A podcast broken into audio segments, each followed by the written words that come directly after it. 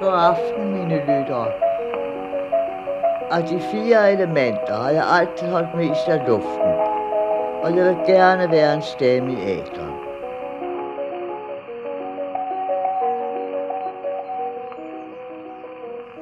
Karen Blixens soveværelse på Rungstedlund, stedet hvor hun døde, i sengen her. En lille seng til én person. Elisabeth Nøjgaard, museumsdirektør her på stedet. Det er som om, at sådan en enpersoners seng nærmest bliver et symbol på, at der ikke lå nogen ved siden af Karen Blixen i hendes liv, fordi ham hun gerne ville have, kunne hun ikke få, og ham hun kunne få, ville hun vel i grunden ikke så gerne have. Jeg taler om Bror, hendes mand, som hun blev gift med og skilt fra. Hvad gik deres ægteskab egentlig ud på? Hun blev forlovet med Bror von Blixen-Finecke i julen 1912 og skriver i året efter 1913 til en veninde, at hun har nok ikke fået verdens bedste mand, men en mand, der passer godt til hende. Og så det vi kan jo lægge til grund, at det ikke var den store forelskelse.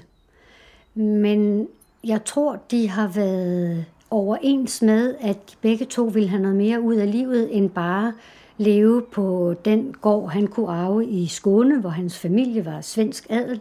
Så der stod en gård, han kunne overtage. Det var der nok ikke nogen af dem, der var særlig interesseret i.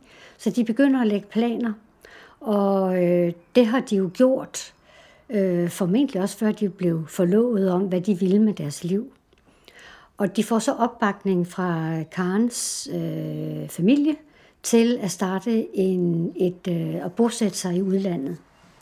Så Bror von Blixen-Finecke er Karen Blixens vej til friheden ude i verden, væk fra Rungstedlund. Så man kan sige, det var et fornuftsægteskab og et flugtægteskab, der gav dem begge to mulighed for at starte forfra i livet? Jamen, jeg vil egentlig ikke sige, at det var et flugtægteskab i den forstand, at jeg tror, at de var glade for hinanden.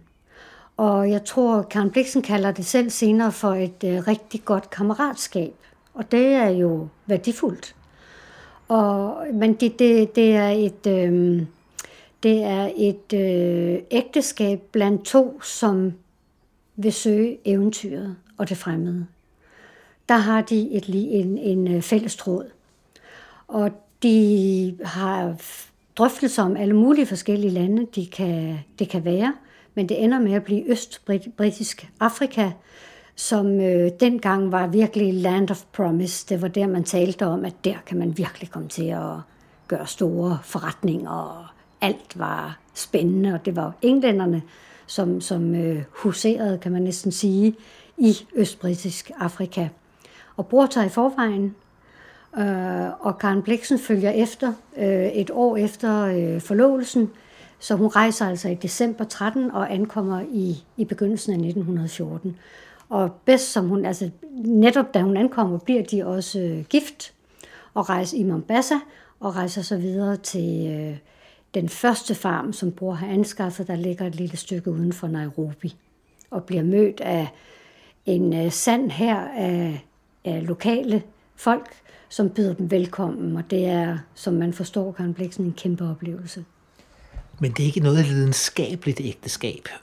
Det er mere et fornuftspræget ægteskab. Vi ved, at Karen var forelsket i Brors tvilling Hans, men han ville ikke have hende. Vi ved også, at hun senere i livet er lidenskabeligt forelsket i Dennis Finch Hatton, men de kan heller ikke for alvor få hinanden.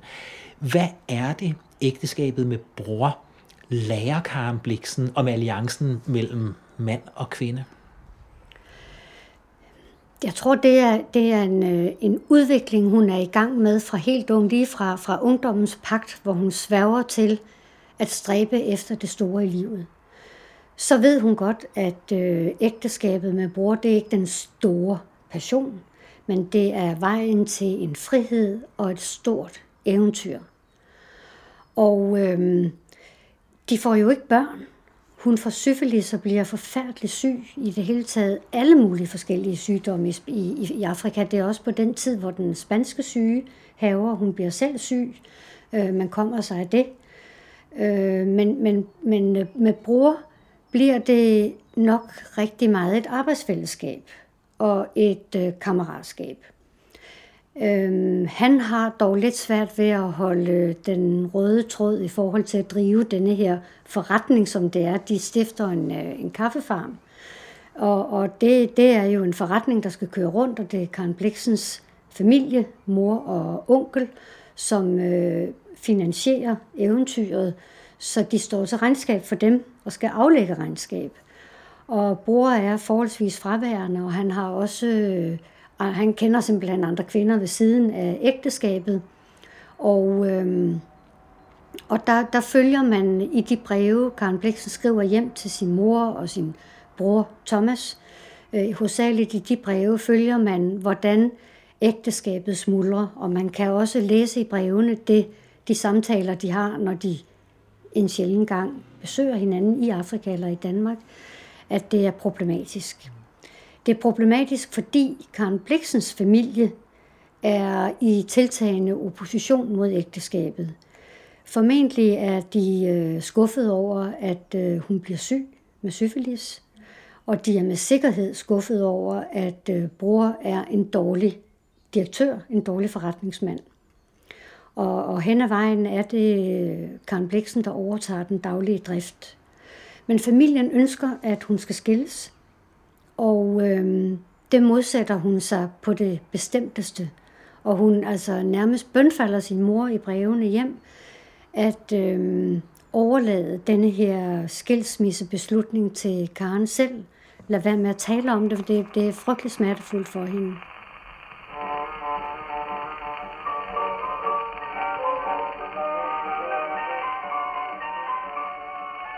Jeg vil bede dig, elskede moder, ikke at skrive mere til mig angående mit ægteskab eller bror. Jeg ved jo godt, at du gør det i den bedste mening. Og dette, som det koster dig anstrengelse og smerte at skrive, koster det mig anstrengelse og smerte at læse. Og jeg tror ikke, der opnås andet derved, end at jeg forstår, hvor lidt du forstår mig.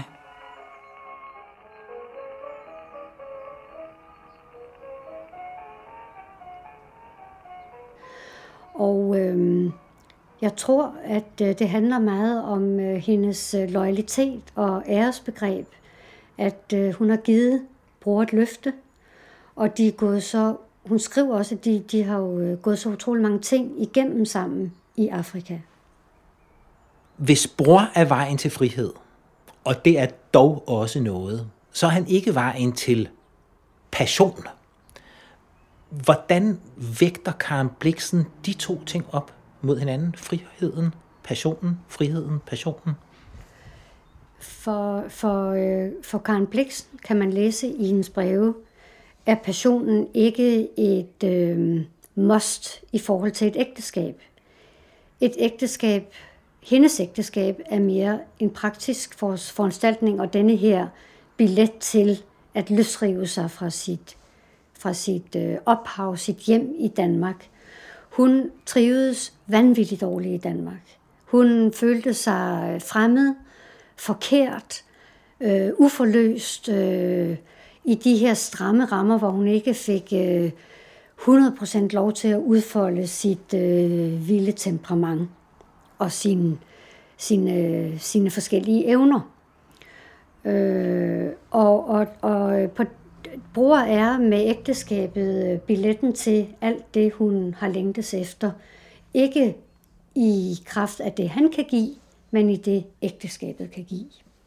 Og hun skriver hjem til sin lillebror Thomas en lang række breve, hvor hun filosoferer over ægteskabets betydning. Og kommer med nogle vanvittige moderne betragtninger om, at ægteskabet i hendes optik stort set har udlevet sin berettigelse. For det er jo ikke længere sådan, heller ikke dengang, her vi i 1920'erne,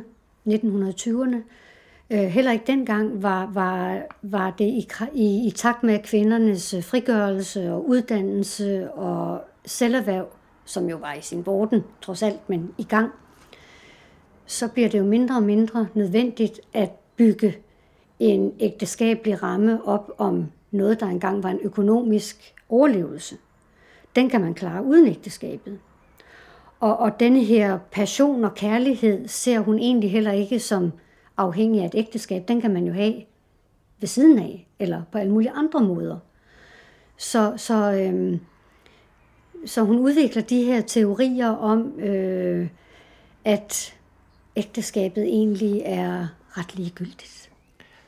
Når Karen Blixen betragter ægteskabet som en døende institution, der ikke har en lang fremtid for sig, og så samtidig værner om sit eget ægteskab og afviser morens interesse for en skilsmisse, fordi hun ikke ønsker det. Karen, hvad siger det så dig? Var det respekt for bror? Var det en frygt for fiasko? Fordi selve institutionen havde hun jo gjort op med. Min vurdering er, at det er flere ting. Det er dels, som du siger, det er også en beskyttelse af bror. Det er en respekt for ham. Hun havde lidt ondt af ham. Hun syntes, hendes familie var utrolig hård ved ham. Og hun ønskede ikke, at han skulle tabe ansigt over for sin adelige, fornemme familie, der havde så mange fordomme. Og så er der sikkert også en personlig element af, hvad som er bagnæssetitlen, som jo åbnede en række spændende døre. Men frem for alt vil jeg egentlig tro, at det var mere en æresting. Altså det her med, et ægteskab er også en pagt om troskab. Og den værnede hun om. Altså Karen Blixen var et æresmenneske. Og hun ville ikke være den, der brød det. Hvis det skulle brydes, skulle det være bror. Og det blev faktisk, det var bror, der brød ægteskabet. Det var ham, der så kommer i 1921 og siger, jeg ønsker en separation. Mm. Og det accepterer hun. Hun har faktisk tilbudt ham, at de kan blive ved med at være gift, mod at han har sin frihed 100%. Og det betyder jo, at han kunne have andre kvinder og leve uden for hjemmet. Det eneste, hun ønskede af ham, var diskretion. Kan man sige så, at den ægte pagt, man indgår, når man indgår et ægteskab, omformulerede hun til en frihedspagt og gav ham som et tilbud en slags anti-ægteskabspagt, en ikke-ægteskabspagt, men dog en pagt? Ja, det vil jeg mene, og hun forfiner jo hele den her tankegang, og i det sidste år, hun er i Afrika, skriver hun hjem til sin lillebror, at for hende er døden at foretrække for den borgerlige tilværelse. Og skal hun leve med den borgerlige tilværelse, så vil hun i døden sige sin trosbekendelse om frihed.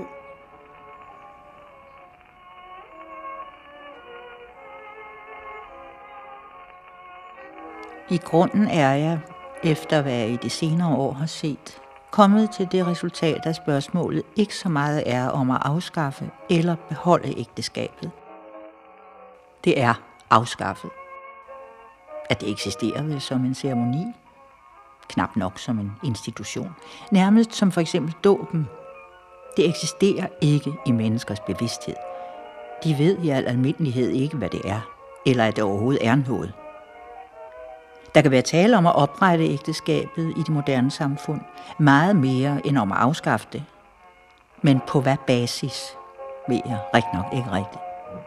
De forskellige begreber, som kunne have været grundvold for det før i tiden, er næsten alle forsvundne.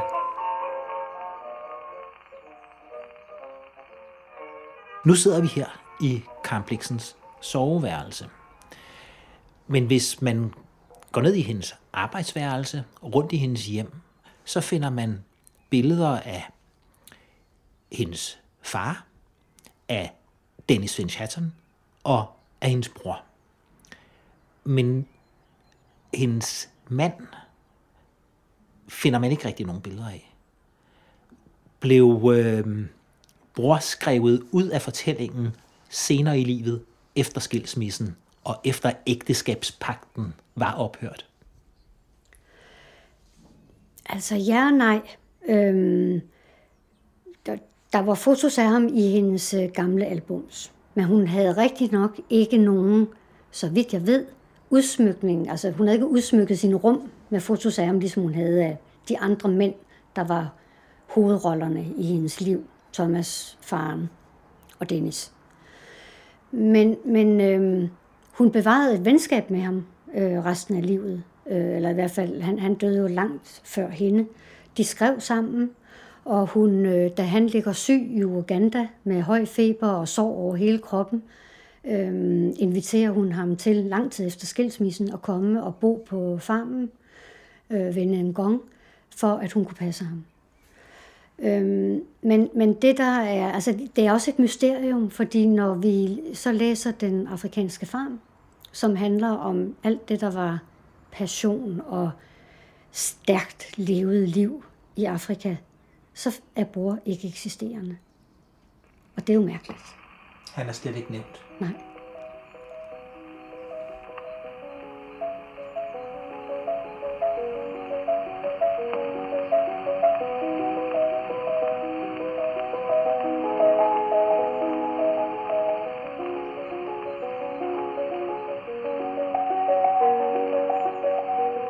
Du har lyttet til en af de 6 episoder i Karen Blixen Museums podcast om de pagter, Karen Blixen indgik i sit liv. Serien knytter sig til museets udstilling om samme emne. Det var museumsdirektør Elisabeth Nøjgaard, der fortalte, og citaterne fra Karen Blixens breve med mere blev læst af skuespiller Birte Neumann. Kim G. Hansen var seriens producer, og jeg hedder Claus Rothstein, og musikken, den var fra Baronessens gamle grammofon, som står i den grønne stue på Rungstedlund.